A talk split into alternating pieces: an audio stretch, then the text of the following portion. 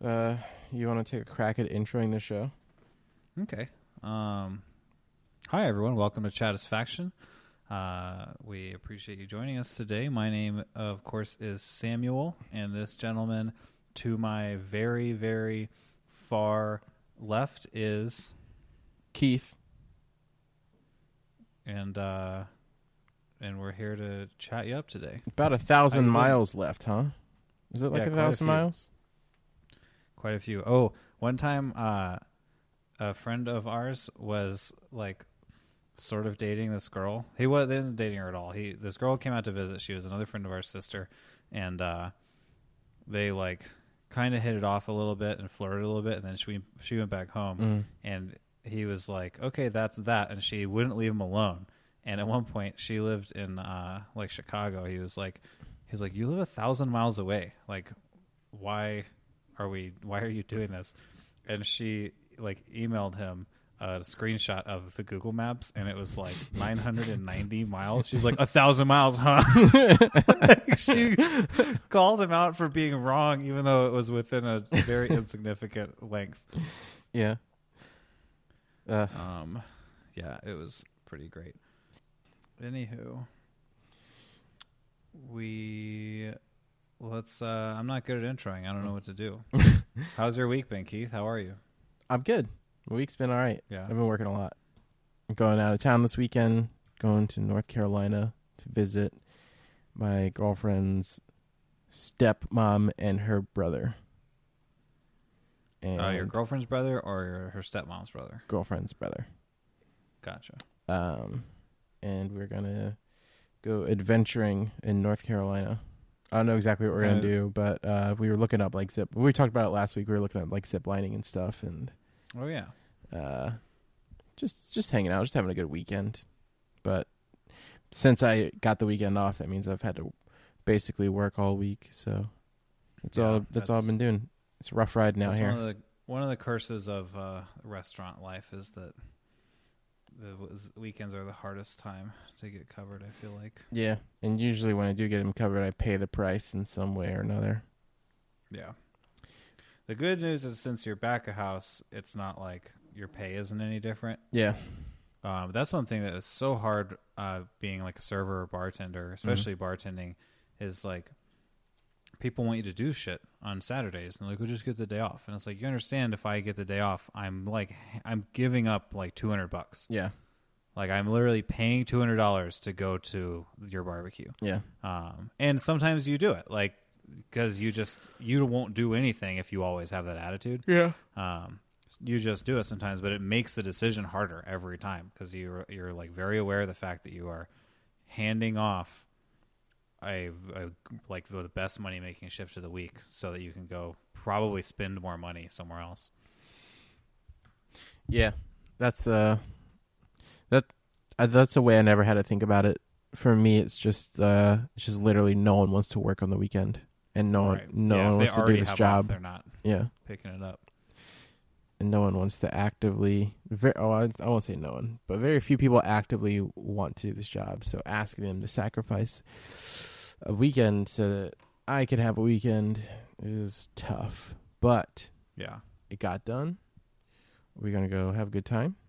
And I'm excited. It's exciting. Yeah. And I'm going to bring my Switch with me. See if I can convince some people to play some 1-2 Switch. If not, that's fine. I'll play something else. Wow, Nintendo Switch. It's interesting you bring that up. Are there any games coming out for it that you're excited about? I don't know. It's almost as though I would need someone to tell me about that. If there was any new exciting information to share about any new games coming out. Well, I'll say this. We're talking about a game called Arms, which I believe we talked about on our inaugural episode. Mm-hmm.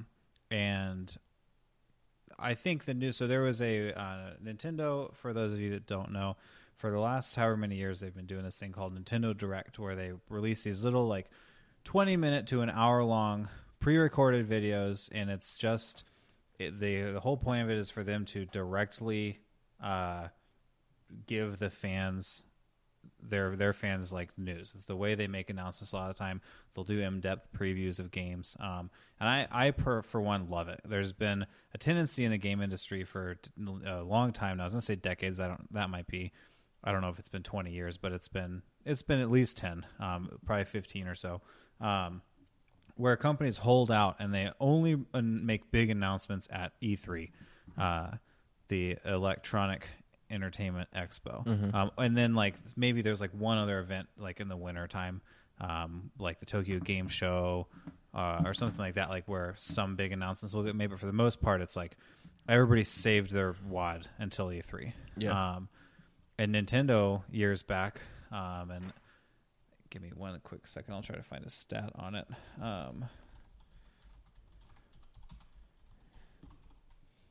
Nintendo a while ago basically decided, looks like 2011 is the first one they did. Mm-hmm. They started doing these Nintendo Directs where they, and you know all this, Keith, obviously, but this is for our less knowledgeable fans. Yeah.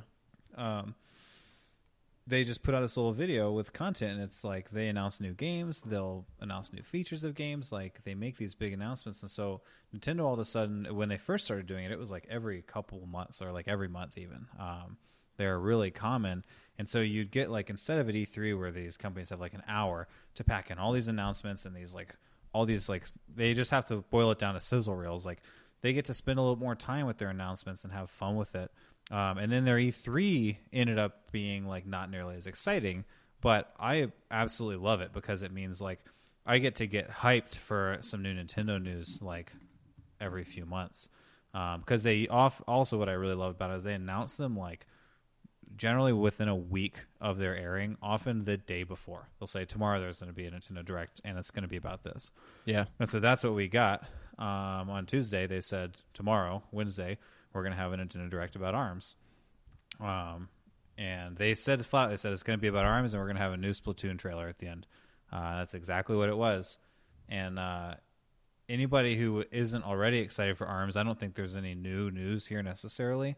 They announced a bunch of new characters. Yeah, new characters, but it's like, I feel like we're excited for the game, so we're excited for new characters. And new game modes. They announced new game modes and stuff. Yeah, that's true. But I didn't see anything in this Direct changing anyone's mind. Like if people looked at the info that was out there already and said, I'm not interested in that game. Yeah. I don't think that this Direct would have made anybody go, oh, cool. Now that they've announced this. Mm-hmm. But that being said, you and I are very excited for the game. And this just furthers the reasons I'm excited for it. Like I said in week 1, like I'm so excited Nintendo's making new characters. Yeah. And they're fun, and they have names, and like, who do we get? We got Kid Cobra, mm-hmm. who's like a snake boarding superstar. Yeah, and his design's pretty good. Like, it's not. Their last announced characters, their two last announced or ones they've announced before this Direct was Min Min, the ramen girl, and I thought she had a really cool character design. Yeah, and then the like DNA guy, Helix. Helix, he's really cool, and his like premise too, I think, is awesome. Yeah, his premise is that scientists are trying to create people with these stretchy arms. Yeah, and they created this all stretchy person. But so I thought their design was a little more interesting than Kid Cobra, but I still think he's cool. Yeah, and then we had. I'm not gonna remember their names. Hopefully you've got them. But the celebrity girl.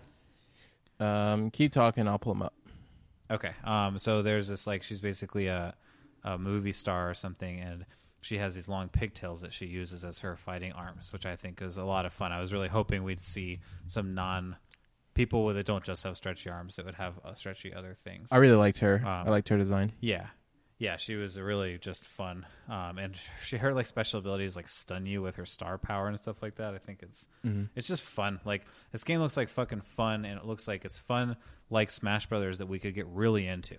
And that's what Nintendo makes fun games generally, and I'm really excited for this new one. And then they announced a robot cop and his dog sidekick that both fight together, and then they can power up and combine to make like one giant robot, which I think just sounds like a lot of fun. I'm excited to see the variety of these characters. That's one of the things that has really drawn me and I think you as well, Keith, to Overwatch that we've been playing so much lately. Yeah. Is that picking different characters is really fun, like using their different abilities. Mm. And the variety here obviously isn't quite as severe as Overwatch. No. The variety seems to amount to as much as customizing your cart in Mario Kart is. Like, you can pick your racer, and then you can kind of fool around with the cart customization. And if you really, really get in depth with it, you can affect things. But for the most part, for a casual player, you could just go in and pick whatever you think looks cool, and you'll probably be fine. See, I just think it's more like, I think that last statement is probably true, but like my understanding is each of the characters have completely different like abilities. Yeah. And they all like essentially are punching each other, but they all look like they play fairly differently. Mm-hmm. Like they play the same game fairly differently. Yeah. They're not going to be doing totally different things. They're still just trying to punch the other person, but they all like, some of them are really dodge heavy, and some of them like the Helix can like his whole body can dodge and stuff like that. Like, yeah. There's a bunch of, I think they look like they're going to be distinct enough that picking your player will be a significant decision. Okay, so the celebrity's name is Twintelle. Right. And the cop and his dog, the robot duo, is Bite and Bark. Oh, nice. Yeah, I just love it. I remember seeing an article today on Kotaku saying like Nintendo's artists are finally allowed to like have some fun, and the results are wonderful. Mm-hmm. And that's not the exact title by any means, but something like that. And I fully agree, and I've been saying it. Like, I really like seeing Nintendo doing something totally new. Yeah. I mean, that's how we got Smash Brothers. They were messing around with a different concept for a fighting game, and that's how they came up with Smash Brothers. So this is the same thing. They're trying to come up with a different type of fighting game. Splatoon is them trying to do their own thing with a shooter. Yeah, absolutely. And it's just fun. It's fun to see what they come up with. Splatoon was great. Splatoon 2 looks awesome.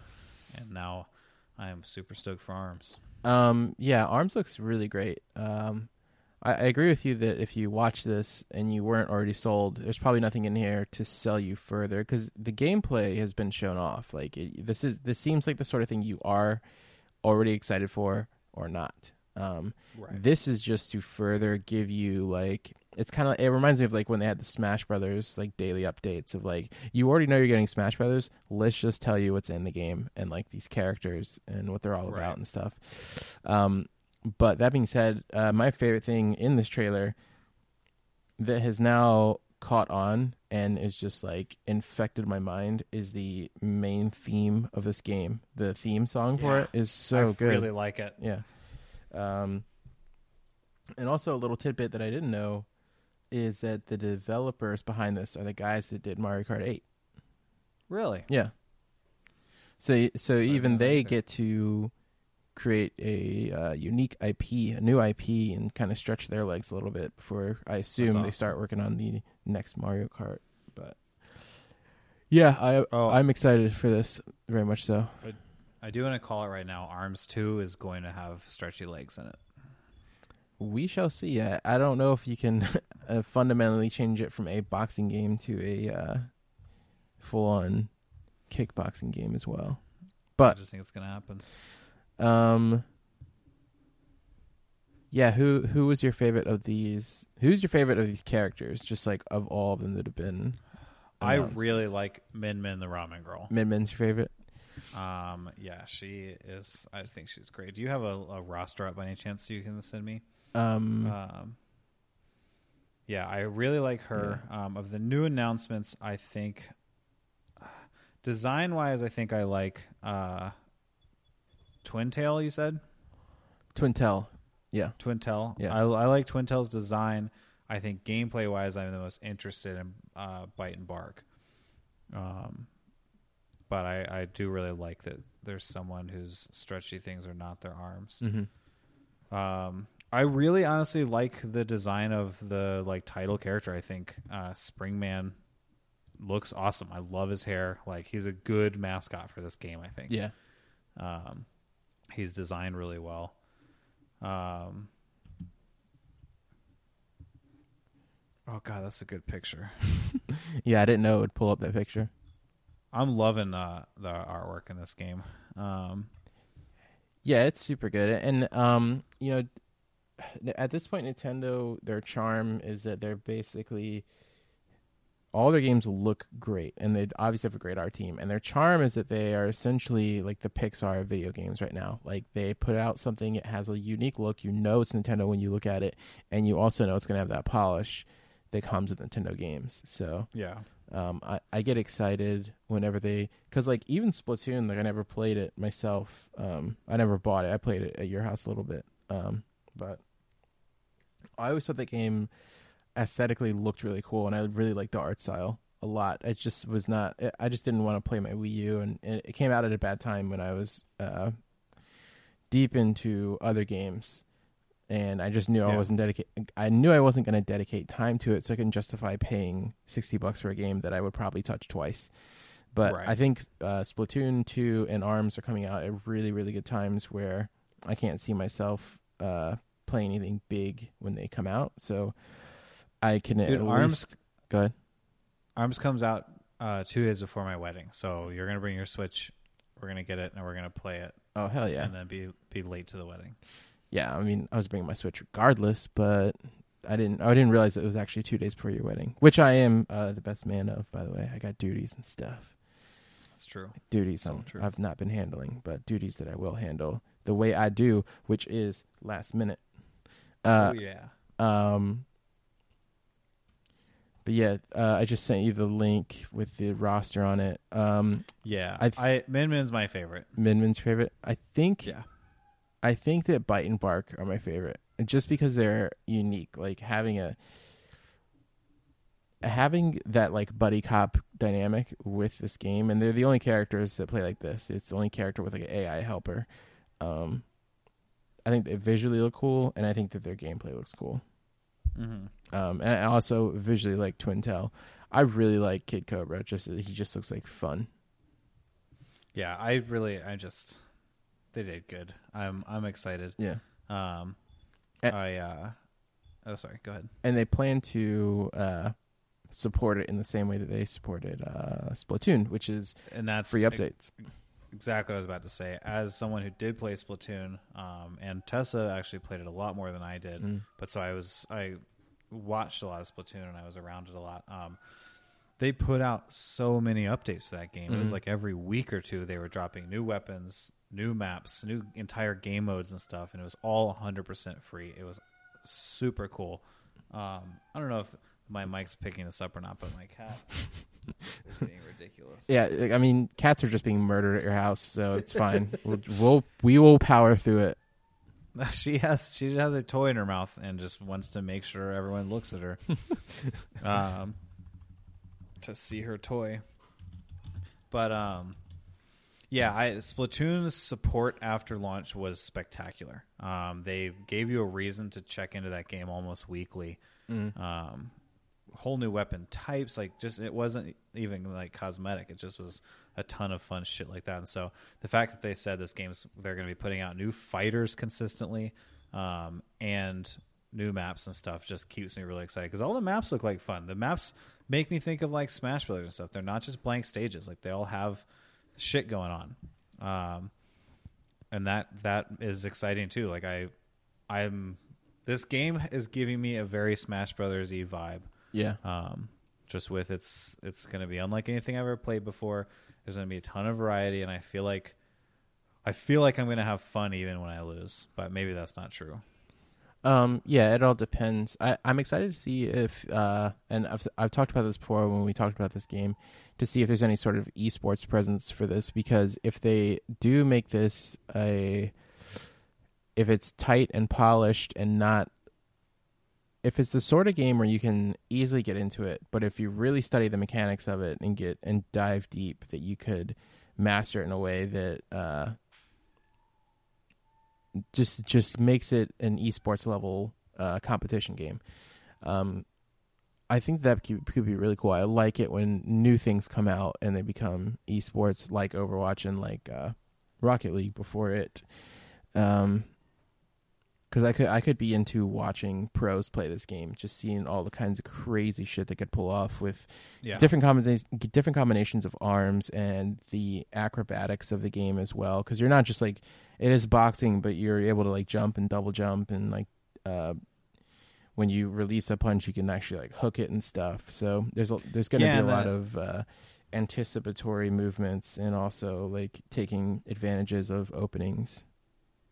Yeah, well, that's the idea. Like the arms take so long to travel that like you get to respond, you know, and like they've shown a lot of strategies where you have like a different arm on each arm. Yeah, and you know, one will be like this big curvy thing that you throw out to the left to force your opponent right, and then you hit him with this like fast punch from the right. Like I think there's gonna be a lot of fun combos like that. I think this game's gonna be deep enough that I'm gonna be really bad at it. Yeah, and that is fun. Like I'm excited about that. I'm excited to be shitty, like, but try to get better. Mm-hmm. Go ahead. Oh, I was saying I'm also excited. I don't know if you saw today they announced a couple Splatoon themed accessories for the Switch. Let's get to that in a minute. Let's keep it on arms for a second. We're going to talk about Splatoon in 1 second. But I wanted to ask you, what was your... I just sent you a list of all the new game modes. What did you think of the reveal of all these? I think that'll look like fun, and it's the type of thing, like, Nintendo puts out so many of these, like, Nintendo loves their minigames, and they attach them to their games, and they put out just minigame collections, and I'm at the point where, like, I can never tell anymore if they're going to be fun or not. You know, sometimes the ones you think are going to be great are really boring, and then the ones you don't have that much faith in, like, you end up playing over and over and over again. And that's things. When they hit real good. And so I'm hoping some of these are good. Like, I'm excited about the stuff like the skill shot, where you're like trying to break targets and stuff like that. Like, I'm excited for like the mini game to unlock new arms. Look like it's going to be fun. There's going to be the sort of that driving loot factor, which always gets me in games, needing to get loot.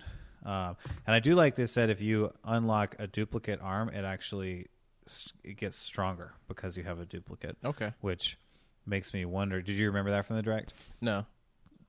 Yeah, they said like, so you know, you can sort of go into this mode where you compete and then try to unlock arms, and I think it's the ones you unlock are random. They said if you get a duplicate, it is a stronger version than the one you had before. So duplicates aren't bad. Like, a duplicate just makes it better. But it makes me wonder how that actually works in game. Like, if I'm playing locally with a friend, do we have choices of all the same arms? Mm. Or like if you're playing online, you know, are you playing people that are only have access to similar arms? Like if someone's gotten 10 duplicates and I've never gotten any, like they're going to have way stronger arms. Yeah. I assume there's going to be some sort of system in place where you can play either some sort of ranked or standard match where the standard is kind of like level playing field no matter what you do. And then the ranked is just basically you can go in with your best stuff and see how you can compete with the rest of the world. Right. I'm definitely excited. The slam dunk basketball one or whatever, it looks like a lot of fun. Yeah, hoops. Hoops, and then v-ball, the volleyball one. Like I'm excited to try them all. I'll definitely say that. V-ball looks interesting because it's not just straight up volleyball. It's you're both trying to basically, the ball is a bomb and you're trying to both charge it and have it explode on the other person's side. And just the fact that you could extend your arm to the other side of the net without penalty to counter stuff and catch people off guard. That looked really neat. These all look really neat, but I like that there is extensive single-player content, and it looks like Grand Prix is co-op. I did like when they were showing the like single-player Grand Prix. You see, they like teased an unannounced character, like the boss guy. No, I didn't see that. Yeah, like they show this dude from behind that has not been shown. He's got like a big mohawk and stuff. Mm. I feel like there was another shot in the trailer, like a sizzle reel that showed someone I haven't seen before. Mm-hmm. Faster. Stop. Oh, my Lord in heaven. She's just being murdered, everyone. It's fine. Looking at like the receiver, I don't think it's actually coming through on the mic at all, but it is absurd. Yeah. I also liked they showed that you can play with, what was it, up to like 16 Switches and 2 players on each Switch, like online. Yeah, it was up to 20 players. That's super rad. Like, that means that me and Tessa could play against you and Adriana, like, online, and we could have, you know, play V-ball together, or whatever. Like, that's huge, I think. Yeah, hopefully that stuff works well. It remains to be seen, because their online services, I guess Splatoon worked pretty well. I didn't play it, but did you guys have problems with that? No, Splatoon was pretty great. Mario Kart 8, I thought, was really great. Mm-hmm. I've seen a couple issues with Mario Kart 8 Deluxe so far, but it's like, I don't know. It seems to just come down to specific issues of users, like just having bad connections and stuff sometimes. Yeah. So we'll see. I'm hoping, like, Nintendo still has not detailed even remotely their online plans. Yeah. And I'm hoping that whatever their paid online shit ends up being is worth it. Yeah. Even though, I mean, the rumors are, like, based on what it's been said in Japan, it's going to be like $25 a year probably, which is not too bad. Yeah, that's not bad at all.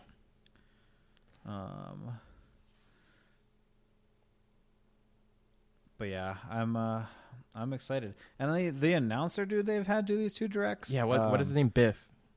Biff. He's good. He's a good voice actor. Yeah. Like, I was going to say, I really like, I love Biff. I hope he's part of the game. He's done super well. He has to be, based on how much we've seen. I feel like he's got to be. I hope. Yeah. But I'm surprised. Like, Nintendo, one place I think they usually fail is in voice acting. Yeah.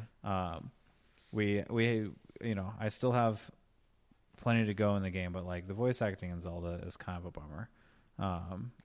It's not great, but it's not terrible. You know. It's like in the middle. But that's the thing. Voice acting in the middle is generally not that good. Yeah. Like, It needs to be better, I think, in order to be good. To be honest, though, Zelda's problem is that the story itself and the storytelling isn't too involved. So I just don't think there's enough material there for the actors to go off of. You know what I mean? I don't know. Maybe we'll get into it someday. Yeah. In August, when no one at all cares about Zelda anymore. Yeah. It'll be right before the DLC launches. I'll finally have beaten it. Yeah. Hopefully. But moral of the story, I was stoked for Arms, and now I'm even more stoked. I think the thing from that announcement, let's ask this question, Keith. Mm.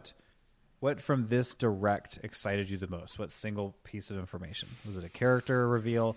Was it a mode? What was it? It was probably not a specific character reveal, because I already knew the game was going to have a bunch of characters just based off of what we'd seen before.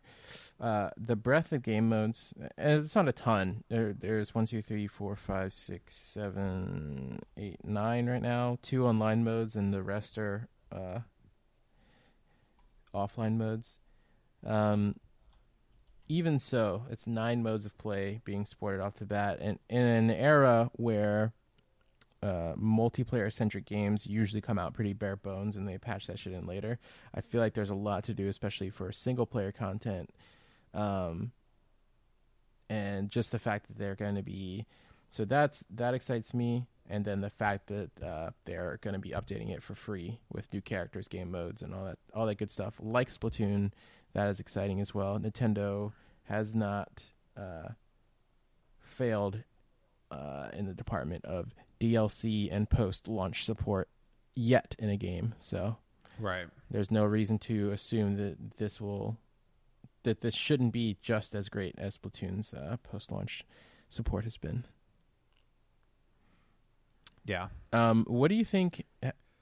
How do you think this game's going to resonate? Like, do you think it's going to basically come out the same way Splatoon did, where people who played it understood it and loved it, but it didn't set the world on fire, and it definitely didn't push Wii U's at all? I think we'll have a similar thing where people that play it will, assuming it's good, like this is all under the assumption that it's like Splatoon. It comes out of nowhere and it's a ton of fun. Assuming it is a ton of fun, I think it's going to be the same thing. People that do play it like it, people that don't probably will think, oh, that game looks interesting, or they'll think it's lame. Like, our friend Tim is very into shooters, and I remember trying to get him to play Splatoon, and it's like way too kid friendly for him. Like, he doesn't like the arc of the pain, he doesn't like how slow it is. Like, he wants something more intense. So people that like fighting games probably will feel the same. Just like people that are into fighters generally like hate Smash Brothers. Yeah. Or you like Smash Brothers. So I sort of see it going the same route. I do think this game's going to get a lot more traction than Splatoon did, because while Splatoon was great, the Wii U just was... The Wii U sucked. No one bought it. Yeah. And like, there still are plenty more Wii U's out there than Switches, but... The Nintendo Switch is selling like crazy. It's outselling every console so far, which, I mean, it just came out. That makes sense. But they can't keep it on the shelves. Everybody wants a Switch, and there are not very many AAA games out for it. And so I think when it launches in a few weeks here, anybody that has a Switch that's looking for a game is going to pick it up because it's something new. They want to try something new. Like, I think it's going to actually do pretty decent. Like, the fact that Mario Kart 8 sold as well as it did, even though it was, you know, an enhanced re-release of a game, is pretty impressive. Yeah. And so a brand new game from Nintendo on a console that's actually got a lot of really positive buzz right now. Mm-hmm.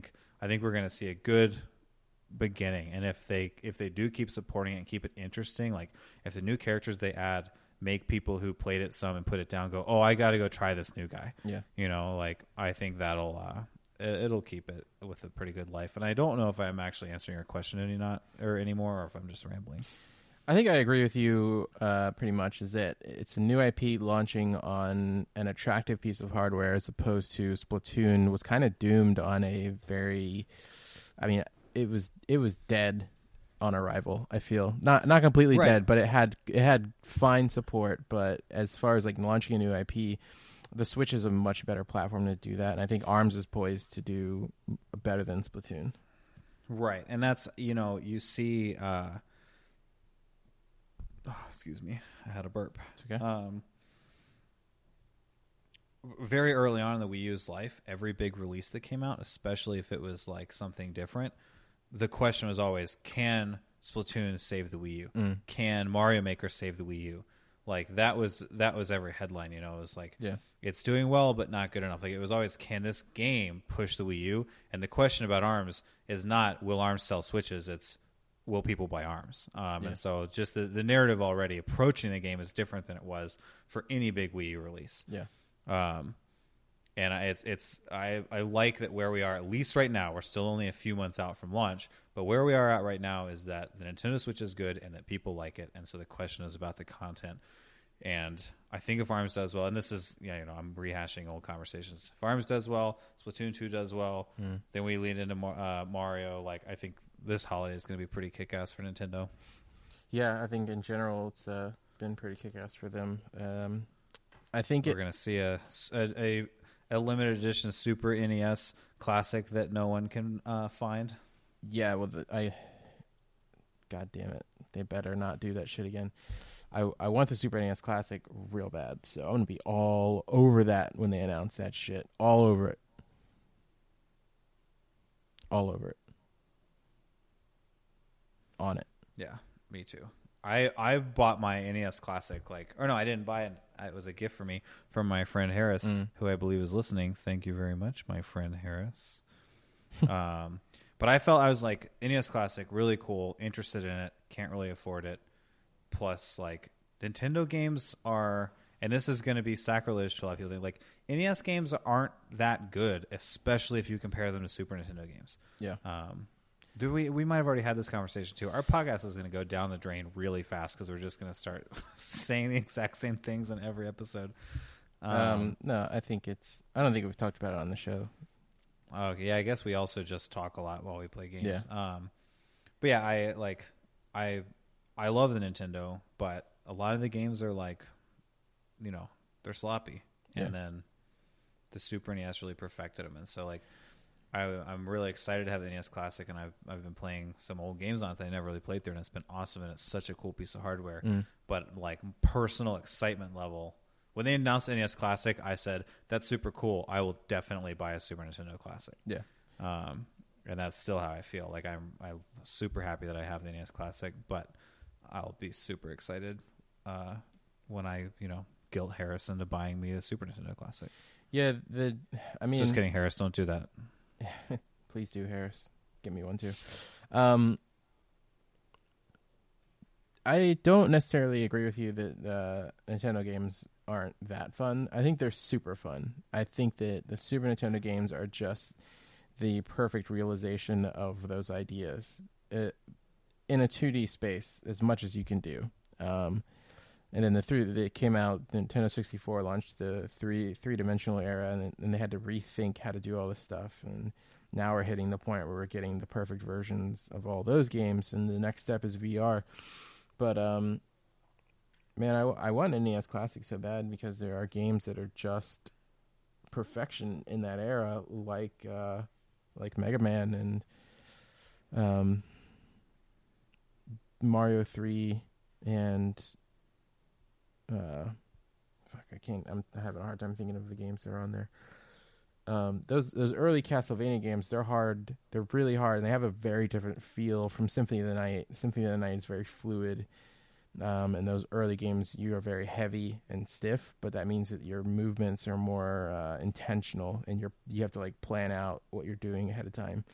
You can see a good view of the screen before anything really gets you, but there's just a different way of playing, and those games are like the distilled down, very basic, like what makes this fun.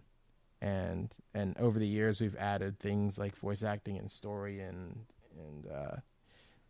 things, very atmospheric background things that can get in the way sometimes if developers aren't careful to focus and zero in on just what is fun about playing this game. And I think that's something that just Nintendo does very well. Even when they put out games that comparatively to everything else that's out now are underpowered technically and just on a technical level, but they still stand side by side with everything that's currently being put out. So, right, it's kind of how I feel. No, about and that's I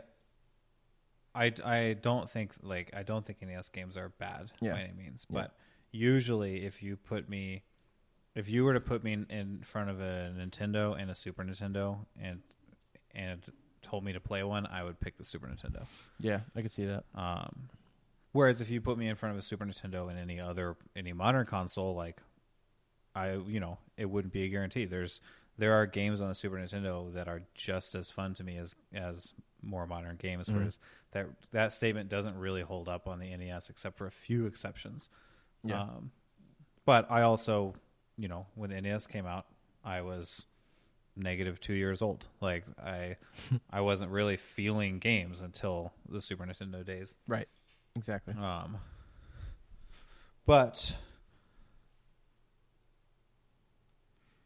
So to answer your question, I think Arms looks good. Arms does look good. And they showed a little trailer for Splatoon 2, what I assume is some sort of campaign mode. It wasn't very clear. It looks very similar to the campaign mode from the first one. And I never really got into the campaign in the first one. I might try to in the second one, because I really like Splatoon, and I think I never got very good at it, and I think running through a campaign would probably be a good way to learn the controls better. Yeah. And to learn the different weapons and stuff. And so this is really interesting. Splatoon 1, every 4 hours, they would change out the available maps. And they had this big, there's a hub world in Splatoon. You're sort of in this little shopping center. Mm-hmm. And there's a big Jumbotron. And so every 4 hours when the maps would change, they would call your attention to the Jumbotron. And even if you were getting out of a game and the maps had changed, they'd pull you out. You'd look at the Jumbotron. And there were these two girls called the Squid Sisters named Callie and Marie. The joke is calamari. Mm-hmm. And they were there were these celebutante girls all glittered up and flamboyant, and they would make bad jokes and announce the new levels. Splatoon 1 also had this mode called Splatfests, where they would have an A or B decision. Basically, they'd say, do you like cats or dogs? Everybody would vote whether they like cats or dogs. And then for the next, 2 days, I think, they would compete in the Splatfest. And the team that won the most, if you picked cats and cats won the most games in the Splatfest, cats would win. So it would be this competition that sort of kept things going. And the very final Splatfest they did was Callie versus Marie, who is the best squid sister. And I don't remember which one of them won, but one of them won, and they basically have implied through a couple different things, including this campaign video, that the decision of that Splatfest actually is part of the lore of Splatoon 2. That Callie and Marie have split, and it's because of this fan decision, which I think is amazing. Yeah, that's pretty awesome. I wasn't playing the game at the time. I didn't take part in the Callie versus Marie Splatfest, but for anybody who did, how cool is that their actions in that game are totally playing a part in where they go with this new one in the story. Yeah, that sounds pretty awesome. I didn't know that before you just told me. It's one of the reasons why stuff like that,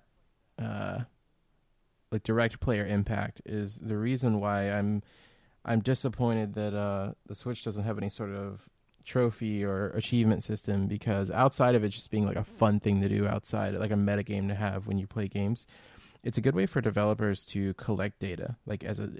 As a main reason why that stuff is cool. And so an example would be, in the first Infamous, the trophy data was collected, because in those games, it's a game where you play as basically a superhero, but you can choose to play it as dark side or light, and you get different powers depending on what you pick. But the game was always meant to be the character went down a darker path, but when everyone played the game, the trophy data suggested that something like 95% of the players did the good ending first. So that changed how they shaped the sequel of the game. The story changed based on that stat, so that the main character was started out good in the beginning, and you could again choose light or dark. But that was all based off trophy. They knew that people, most people that played, went that way, so they wanted to start it in line with. Right. So it would be weird if the game started and Cole, the main character, was being a dick. And I go, what the hell? My main story was good Cole, but I did the bad side as well to get the trophies. Right. It's a really good way to mine data to do stuff like that, and it's a good way to find out something there's always the basic story based trophies, where you basically get the trophies for just playing the game, and so you could find out that okay, in this game. 40% of the people that played it didn't finish it, and of those 40%, 60% stopped at this point. Why would that be? And they can go in and really look in and dig deep and figure out. It all leads to making things better. And so I wish that Nintendo would adopt that. I don't think that they're hurting for something like that, but it's cool. It's interesting. It's fun to see what kind of data can be mined from systems like that. Yeah, for sure. And I like that they do it. Yeah. I like when people are willing to listen to their fans to some degree, even if they don't know they're being asked a question, Yeah. But it's cool that the fact that reminds me of the trophy data system, where you just have this thing and people picked one or the other, and now that is that is canonical. Now something is happening because of it. Yeah. I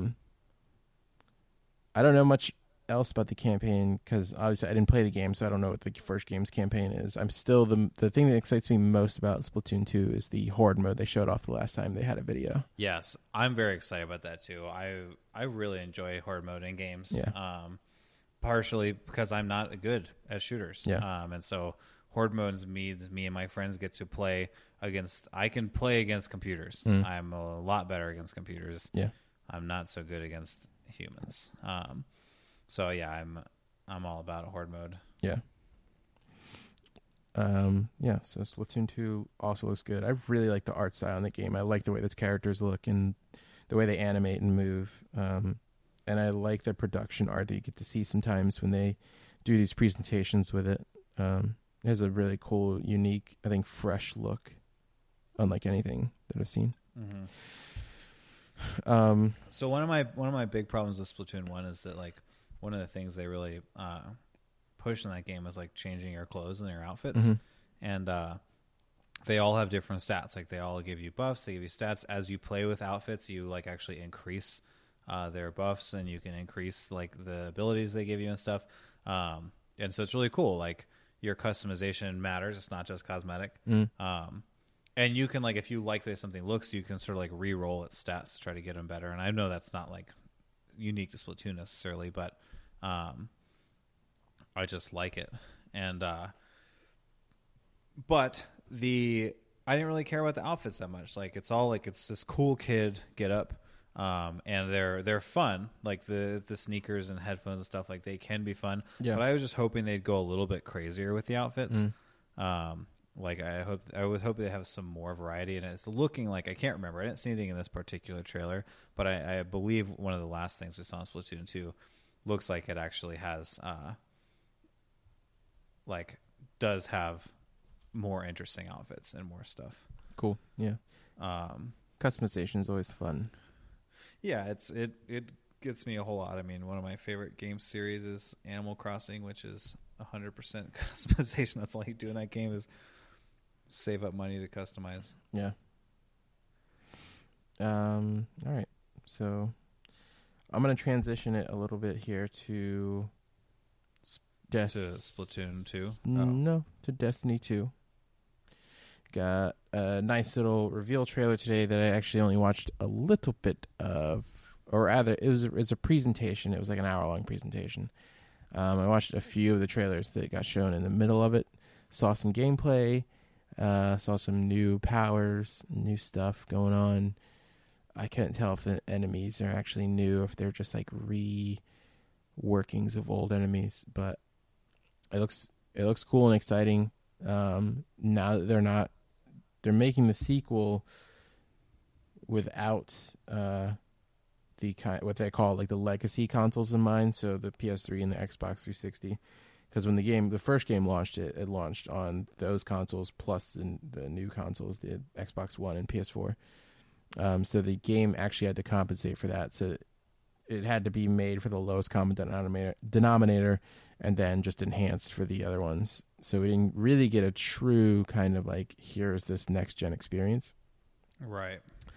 And I feel like just looking at this one visually, the fidelity is a little higher. It runs a lot smoother. It looks like it's running at 60 frames per second this time, as opposed to the 30 it was locked at for the other consoles. Well, I don't know if you've read, actually, but this new one is locked at 30 unless you're playing on the PC, then it's untethered. Ooh, well, maybe I will get it on PC then. Dang right. But, like, it looks like all this, it sounded like all the sound design was reworked, so everything sounds fresh. Basically, you have to, like, start from scratch, and the story reasoning is, like, the main hub world from the first game got basically attacked and blown up, and all your shit's gone, so you got to go out and get new stuff. I'm into that. I don't care. I actually would have preferred if they just scrapped all of the characters, because in the first game you have your choice of one of three classes to choose from. So I would have liked if they just, like, come up with all new classes and just made starting from scratch seem not that big of a deal. But I can't tell if anyone's actually even upset about that. I think everyone's pretty excited for this game. Yeah. And it's just a really fun game to play with friends. I don't know if I've had more fun playing a game with friends other than I've had a lot of fun playing Overwatch, but Overwatch can get stressful sometimes. Actually, you know what? Destiny can get stressful, really stressful sometimes too. So, well, my understanding, I mean, Destiny you can make a pretty big time commitment to Destiny and then fail, right? Like, and then not get what you wanted out of it. Yeah, you could get to a halting point. Like, the raids can last really long depending on everyone's skill level. And can we back up a second? Yeah, go ahead. And for me and for our listeners that are unfamiliar. I've never played Destiny. Yep. I am hoping to pick up Destiny 2 just because of how much my friends have liked the first Destiny. Mm-hmm. Can you pitch Destiny to me? Destiny is an RPG shooter that has MMO elements, but it's a big mix mash of a lot of shit. So I would say it's like it's an RPG shooter, Diablo-like. You're chasing that loot. But then it has an MMO aspect where you're grouping up with a bunch of people to do these big challenges together that really require tight coordination. And the challenges are designed really well, and they're very puzzle-like, and they have... Go ahead, sorry. I just say I've heard about these challenges, but like... What does a challenge like that look like in a first-person shooter? So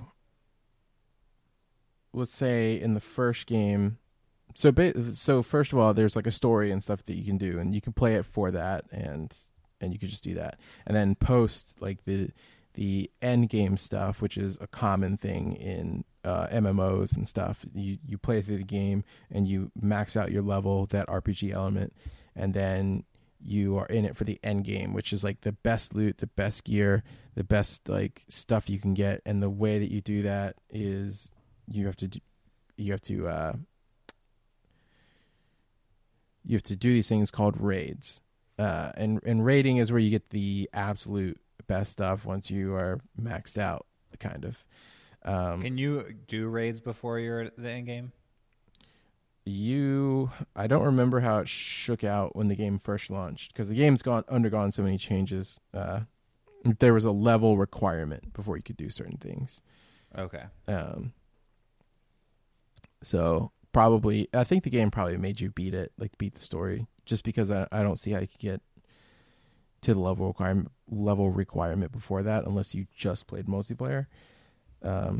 Or rather, just the competitive multiplayer, I should say, because the whole game is multiplayer. Right.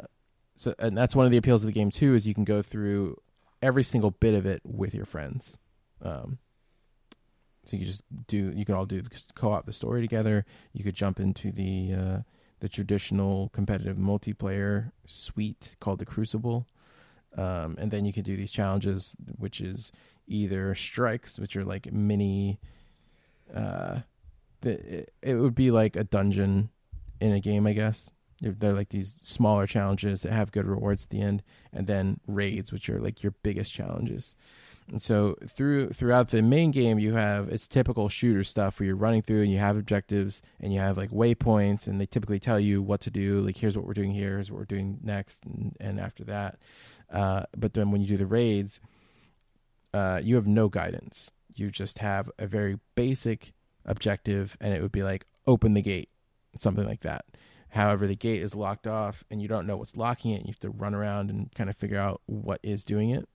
And then once you figure that out, then you have to coordinate with everybody of like, okay, this gate is up and there's these three buttons or these three kind of areas on the floor. Let's all stand in them, see what happens. And then that will do something. But then while you're waiting for that to unlock the gate, you'll get swarmed by enemies. So you have to kind of coordinate with each other of like, all right, we need to pair up because I'm not so good with the shooting. So I need to pair up with someone who is good at that. And then you just kind of like, there's always some sort of platforming challenge where everyone has to make it through these challenges where like platforms are like appearing and disappearing, so you have to get the timing right, and none of you can progress until all of you get it. So it's worth it to work with each other to nail that stuff. There was like a maze in one level where there were these things floating around they're basically looking for you, and you can't kill them, and if they spot you, they kill everybody. Like, you have a little bit of time to run away, but usually you can't. So it's basically a maze with things that are patrolling, and you have to all six of you coordinate with each other. And one person is usually like, hold, don't move. Okay, go now. You're like waiting for an opening to go. And then there's just like these big boss fights that have all kinds of crazy crazy requirements to meet to even start damaging the boss. One of the coolest ones was the very first raid. That final boss was, you had to like get a shield that would power up, and then it would shoot a blast that would take the boss's armor down, and then everyone else would fire at the boss while the boss was firing at you. And so after that person took down the boss's shield, it used the shield to make a protective dome that the boss couldn't shoot in, and everyone had to group together in the dome and shoot from the same area. And only the person that was holding the shield could see the timer for how much time they had to shoot the boss. And so they had to communicate of like, okay guys, fire. And then they would say like 5, 4, 3, 2, 1. Okay, everyone get out, like disperse. And to get the shield to do all this stuff, you have to go through a portal into another dimension and fight off all this stuff, and then grab the shield and get back into the main fighting area. It was nuts. It broke. So then, like, every time you take the shot and do all that, you have to go get a new shield, or does it recharge? Yeah, it disappears, and you have to traverse dimensions again to get another shield. Wow, that honestly sounds like a lot of fun. It's awesome. And imagine trying to figure that out with like no guidance. It's just like, it does not tell you need to go in those portals. It doesn't tell you anything. It's just like, kill Atheon. It's the name of the boss. It just, the objective just says kill Atheon, and you have no guidance whatsoever. It's crazy trying to figure that shit out. Yeah, I was gonna say, I imagine, you know what, I was gonna say it, and I am still gonna say it. I imagine that raids are like, the first time you play a raid is the most fun, like the most fun time. Yeah. Yeah, and then after that, it becomes a matter of like, how can we refine this and do this as well as we can, and right, get that timing down. And like, yeah, I mean, I've gotten, obviously there's no puzzle to it, but I feel like I've gotten that same sense, like when we've played the PvE Overwatch events, mm-hmm. It's just like, of trying to figure out like how to get through the end. Like this latest one, you know, we played over and over again on the hard difficulty to try to beat. Yeah. And when we finally did it, it was really satisfying. And like, I felt like we played really clean. Like I do like that, even though you know exactly what's going to happen. Yeah. Trying to figure out the best way to play what exactly is going to happen is really fun too. Yeah. It feels so overwhelming at first, but then, I mean, you could tell when we got to that middle part where it's just the waves of guys coming in, you're stationary. We got so good at like, when those things drop down, you would immediately charge it, and I would have a bomb and I would throw that out. And we just had a system to it that, it just, after a while, we didn't even have to talk to each other. We just knew it was going to happen. So that's kind of like how the raids start to get down. You start to get this flow for them. And the challenges are super fun. And the very last raid that they made for Destiny 1, there's a middle part that's just like it's like a Mad Max reference. It's so awesome. It's just, it's not even difficult. You could tell they just made it because it was like, let's just do something that's fun, because these raids are stressful. And like all of them have been stressful. Let's just put something that's really kick-ass in the middle of this one, and it fucking rocked. It was awesome. That's awesome. Yeah. Most of what I ever hear about Destiny is the in-game stuff. Do you find the story of Destiny compelling? Not as it stands in the first one, and the little bit of stuff that I could see in the second one, you could tell that they're finding their footing with all these characters and what their roles are and how to use them really well. It just is brimming with a lot more charm than the first one, because the first one's story apparently had a lot of hoops to jump through, and they actually had to scrap it and start rewriting it really quickly before it launched, because there's a whole bunch of like legal issues with some guy who had departed the company, and he had rights to the story and everything, so they had to like rework a bunch of stuff so he didn't get a bunch of money. So the second one seems like it's going to be a lot more coherent. The nature. Who's the dick in that situation? The guy or the company? I can't tell. I don't think either one's to blame, to be honest. It's tough. I don't remember all the details now. I could have told you, I've given you a better answer before, but I think that they were trying. I honestly think that it was Activision that was trying to dick him out of money, so it wasn't Bungie, because that guy had a good relationship with Bungie. He worked on all the Halo games with them, So I think it was more of an Activision thing than a Bungie thing. Gotcha. So then Activision forced Bungie to rewrite stuff so that he couldn't get money? Probably, yeah. But they have the nature of the expansions that they put out for the game. So the first two were kind of underwhelming because they were probably in the works for a while. And then they kind of basically softly relaunched the game with the third expansion, The Taken King, which had a coherent story, had actual cutscenes with characters interacting with each other and like being charming and entertaining and funny and fun.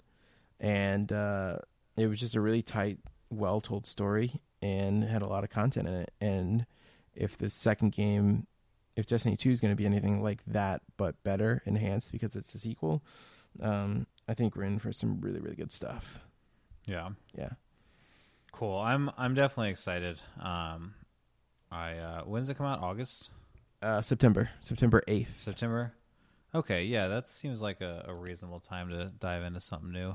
I don't want to make any plans for the whole summer because I just want to not do anything. Yeah. And then September sounds like a good time to start a new game. No, I want to play it. I still don't like. There's nothing about Destiny that makes. I don't look at Destiny and go, I want to play that. I do love. I think aesthetically, Destiny is a really cool looking game. Yeah.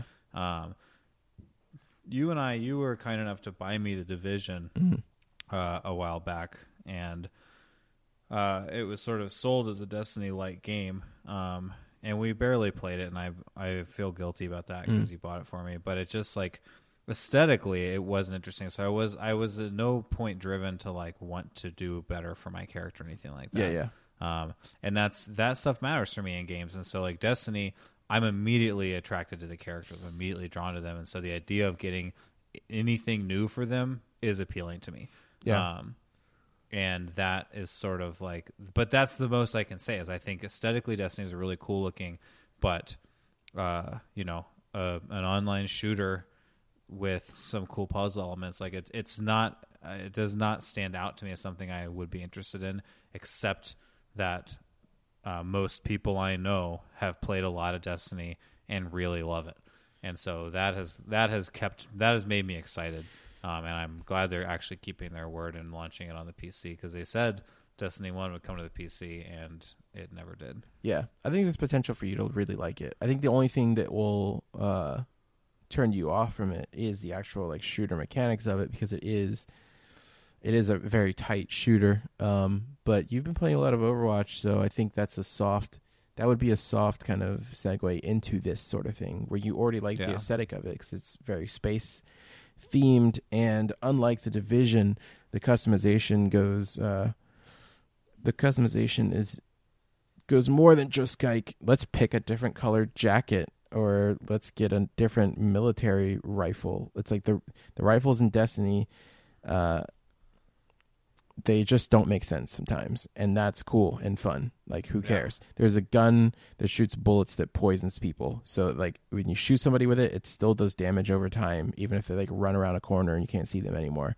Like, that would never work in real life, and I don't care. Like, I literally would never care because it's a video game, and video games are fun. It's fun. Yeah, it's more about the mechanics more so than logic, so...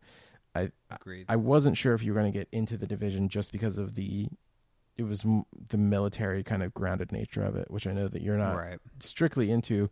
I was hoping that just the RPG aspects and the like co-op nature of it would be fun for you. Which I did like, and I feel like I don't remember, but I feel like The Division was not like great timing either. I feel like we couldn't find time to play that much. Yeah.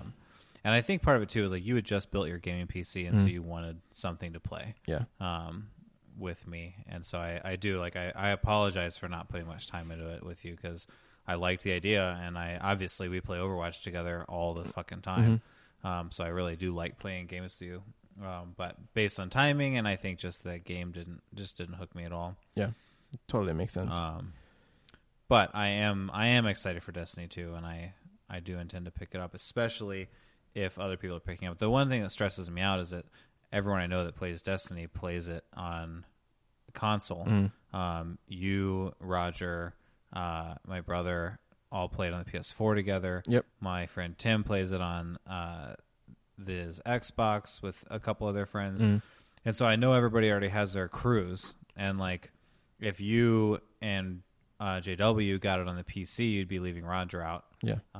If Tim got it on the PC, you'd be leaving his friends out. And so I know that the PC is probably not the first place anybody's going to want to get it except for me. And so that's the other concern. Like, if everybody decides to get it on the PS4, I might just be left out again. And that's okay. Like, it probably makes more sense for the people that play it all the time to do it. But I'm gonna be a crazy man and probably more than likely get it for both PS4 and PC. And then I'm confident you and I could just garner a crew of our own on the PC. Yeah, we definitely have PC friends. I fantasized that by that point, Tessa, I'll have built a new PC for Tessa, but I don't think that actually is in the cards anytime soon. Yeah. But you know, I don't know if it'd be too shootery for her, but she's really taken to Overwatch. So we can see, and the fact that it's like the thing is, it is way easier to be bad at a shooter. Just emotionally, it's much easier to be bad at a shooter where you're playing against AI. Yeah. Even if you're still bad at it, if most of the content is PvE, it's a lot more tolerable. Yeah. It's when you know there's other people on the other side that are so much better than you, and that's why you're sucking so bad. Like that's when it gets in my head.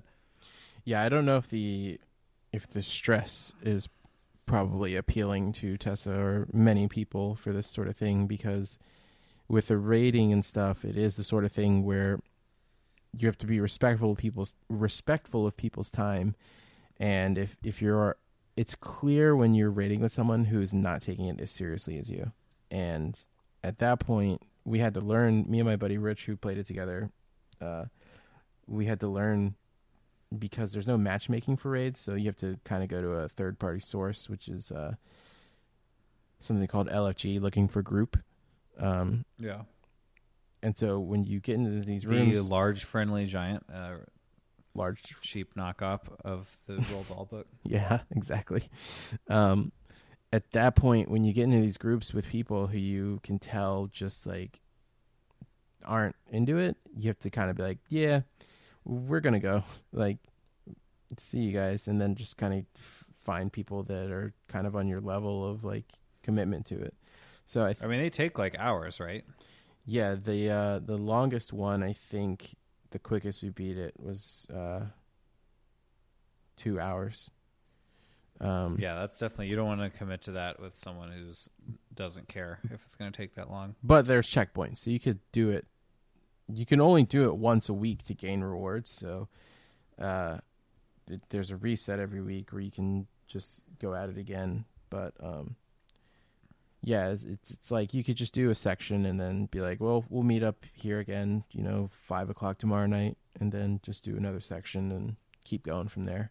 Or you can, a lot of people just try to knock it all out in one go. Yeah. Yeah. So it's fun. I think there's potential for you to like it. I also think there's potential for you to super hate it. Really? Yeah. I do think there's potential, and I'm excited to explore that potential. Yeah. There's going to be a beta or either an alpha or a beta. I suggest you play that to see what your feelings are on it. Yeah, I definitely would like to. Speaking of betas, I got a couple tickets, one for me, one for you, to the Lawbreakers beta, which isn't it Cliff Blazinski's new game? Oh yeah, Cliffy B. Which I never cared about Gears of War. I sort of always hated how fucking bro-y it was. Yeah. And I know a lot of people really liked it. I know, I mean, you made some lifelong friends from playing that game. Yep. And my favorite memory from which you Gears of War, you were a part of that. Was I there when you first met them? Yeah, you were the reason why it all happened, because I wanted to show you that game. I don't think I wanted to show you Gears of War 1. And because it was the first online shooter I'd ever played. It was the reason I got Xbox Live at the time. And I just kind of wanted to show it to you. And we went in my room and happened to get into a room with one of my best friends in the world, Richard Dove. That's where I met him and all his friends. And that was just kind of the crew I played Gears of War with from that day on. It, just because I signed on to play one game just to show you that game.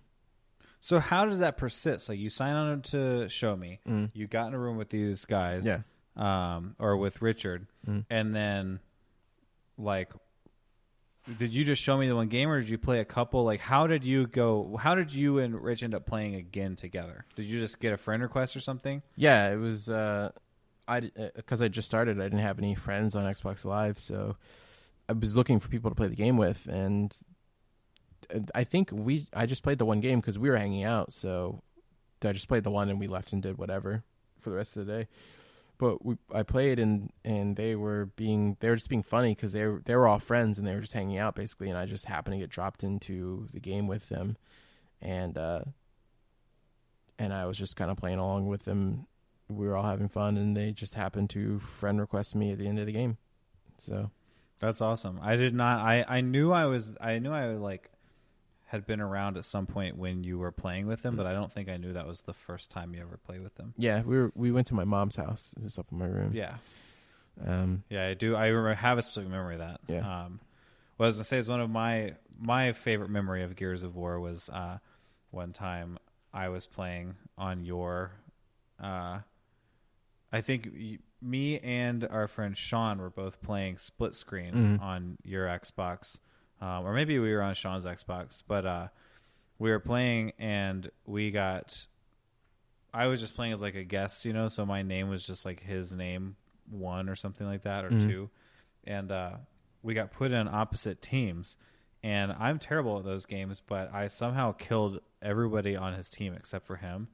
And he killed everyone on my team except for me.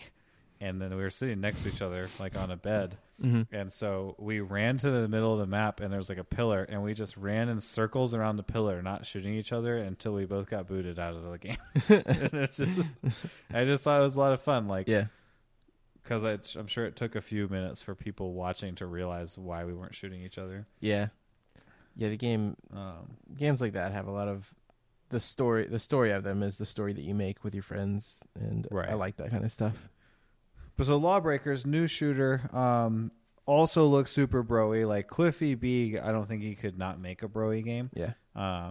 It looks really broy. I don't necessarily know if I'll like it. It looks probably like it's too shootery for me, but it's completely like 0G shooter. And so you're like flying around like crazy, and that aspect of it, like, sounds like it could be a lot of fun. And so I at some point when I first saw a trailer for it or something, I must have signed up for like a closed beta, but I got in, so I'll we'll have to try to check it out. I think it's just through the weekend.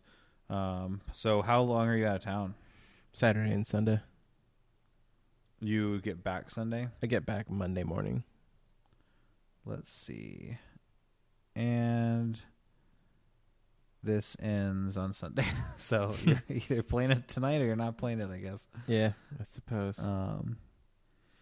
So let me. Yeah, I mean, I could send it to you. I guess I could always see if JW or somebody else wanted to try the beta. If you, yeah, let them try it. Let someone else try it that has more time than me. I don't want to take a whole code just to play one game. But that's the thing. Yeah, I mean, I don't like. What was the last? There was some other beta that I got sent to recently that we never even touched. It was For Honor, I think. Yeah, that's right. Like, it's just sort of how it goes. I feel like sometimes it's always over the weekend, and now that like I work a big boy job, like I always have so much shit I have to do over the weekend that it never ends up happening. Yeah. And you work on the weekends, so that doesn't work out either. That's true. That is true. But, you know what I thought was interesting about Destiny 2 is, did you read that on the PC it's going to run only through the BattleNet launcher? I didn't realize that, but I guess it makes sense since it's Activision that does... It's Activision does the Blizzard stuff, right? Do they on console? I think so. I think Activision, Blizzard, they have some sort of deal with each other. Gotcha. But yeah, I think that's kind of neat. I don't know why, but I think it's neat. Yeah, because it'll be right in the hub with all the other stuff we play, like Overwatch and Heroes of the Storm. BattleNet is the only launcher aside from Steam that I'm okay with. Yeah. I fucking hate having to use, Unity. I hate having to use Uplay. Yeah. And I despise them. The Origin for the EA games. Yeah, Origin, I think. Unity is not a thing, is it? No, I think it's just Uplay and Origin are the only other ones that I have. Uplay and Origin. Unity is a language. I think that's was my mistake. But yeah, I hate having to use them. Don't mind BattleNet. I don't know what the difference is, but I don't mind it. It's just cleaner. Like BattleNet, you boot it up, you got your games on the left. Yep. You got like news in the middle, and that's it. All the other ones, like there's like a ton of menus that you go through. They're constantly trying to sell you shit. Yeah. Like I think that's one thing I like about BattleNet is it doesn't feel like a store. It feels like a launcher. Whereas when I sign into Uplay or the one you just said, Origin, yeah. I feel like I'm on the iTunes store and I have to navigate to my library. Yeah. I have to like take time to find my own shit versus BattleNet is just like, here's your stuff.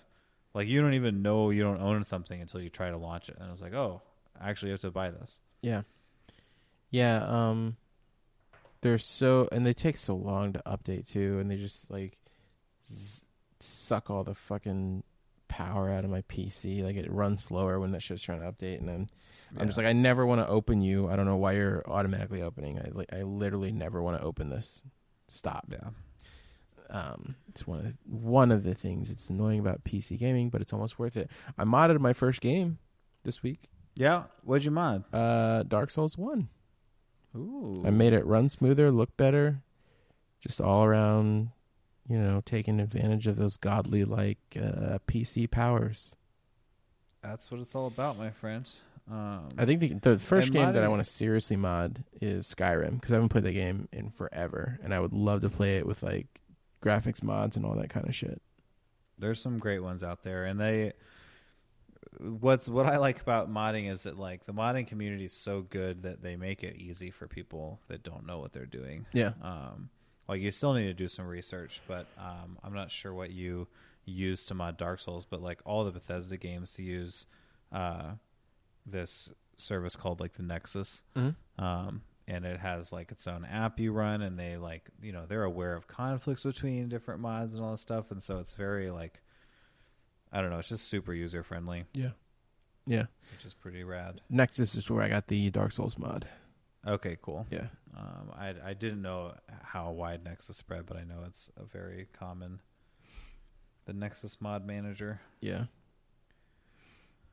Cool. Well, Keith, mm-hmm. I know this was, a pretty low impact episode, just chitting and chatting. Yeah. But how do you feel about it? I'm feeling pretty satisfied. I don't mind the low impact ones. Yeah, I do too. I mean, this is like chances are good that we'll hit stop on these recorders and then just keep talking about this shit. Like, yeah.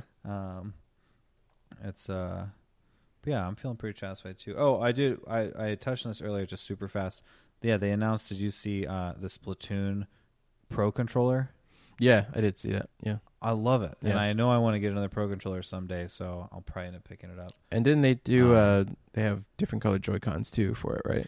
Yeah. And I think I'm personally right now more interested in the neon yellow Joy-Cons from Arms than I am for the Splatoon ones. Yeah. And I think I might end up getting them when Arms comes out so that we can have two players. I just want a bunch, and I want one of those like from Etsy, really customized keychain hangers, but they're just going to have Joy-Cons hanging on them.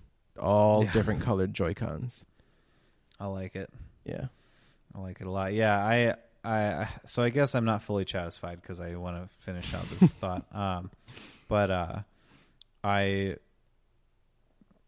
Something I really like about the Switch is like is how many accessories Nintendo's putting out for it. Yeah.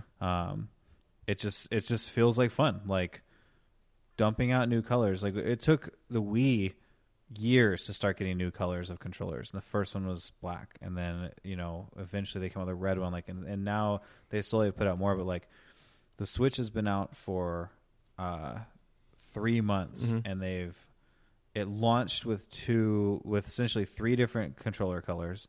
They've announced a 4th color for Arms, and then they've announced a 5th and a 6th color for Splatoon. Like, yeah, it's just fun. And I hope it's a sign of things to come where Nintendo goes, hey, this could be fun. And then they just do it. Like, instead of keeping it, they're trying to stay tight and adult. Like, Nintendo is for people that want to have fun. And I like it when Nintendo remembers that. Yeah. I hope it gets to the point sooner as opposed to later where, your personality can really be, inferred from the way you dress your Switch up. Yeah. Everybody can be super unique in what they pick. Yeah, exactly. And that's, I like it. Like it a lot. So anyway, I just wanted to touch on that. Yeah, now, absolutely. I feel pretty satisfied. Me too. It was nice talking with you, Keith. It was nice talking with you as always, Sam. And I hope you guys enjoyed listening to this. For further interaction, you can find me on Twitter. Wait, let me do it. Go ahead. Find Keith on twitter.com/chatisfiedtheshow.com. Go to his Facebook page at myspace.com/keithhere.com/chatisfied. And please, you know, comment on the post, and see you next week. No, you see, you missed the part where I always try to work in a joke where I have a Twitter. I'm at @DoubleJumpChomp, and Sam doesn't have Twitter because he is, and I fill it in with some sort of joke that calls back to something I did in the episode before, but then, you know, I couldn't think of anything tonight. Oh. You were supposed to, but you missed that part. You got to pick up on that. Come on, man. And I don't have a Twitter because I'm dead. Yeah, you're dead. Sam's dead like those cats. Those cats are fucking dead. You hear those cats anymore? You don't. You know why? They're dead. No, I don't think they heard them earlier. But they were loud. Yeah. Anyway, sorry. You can do your stupid social media thing now. It's done.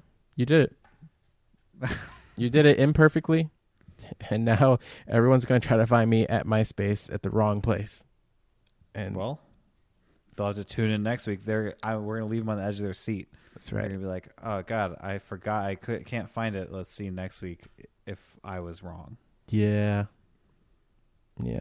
We'll just have to. See, Keith, you got to leave them one anymore. If there's one thing I learned from watching the commentary on Trapped in the Closet, it's that cliffhangers really keep the audience coming back. Oh, gosh. What's the cliffhanger this week? I don't know. We'll find out next week.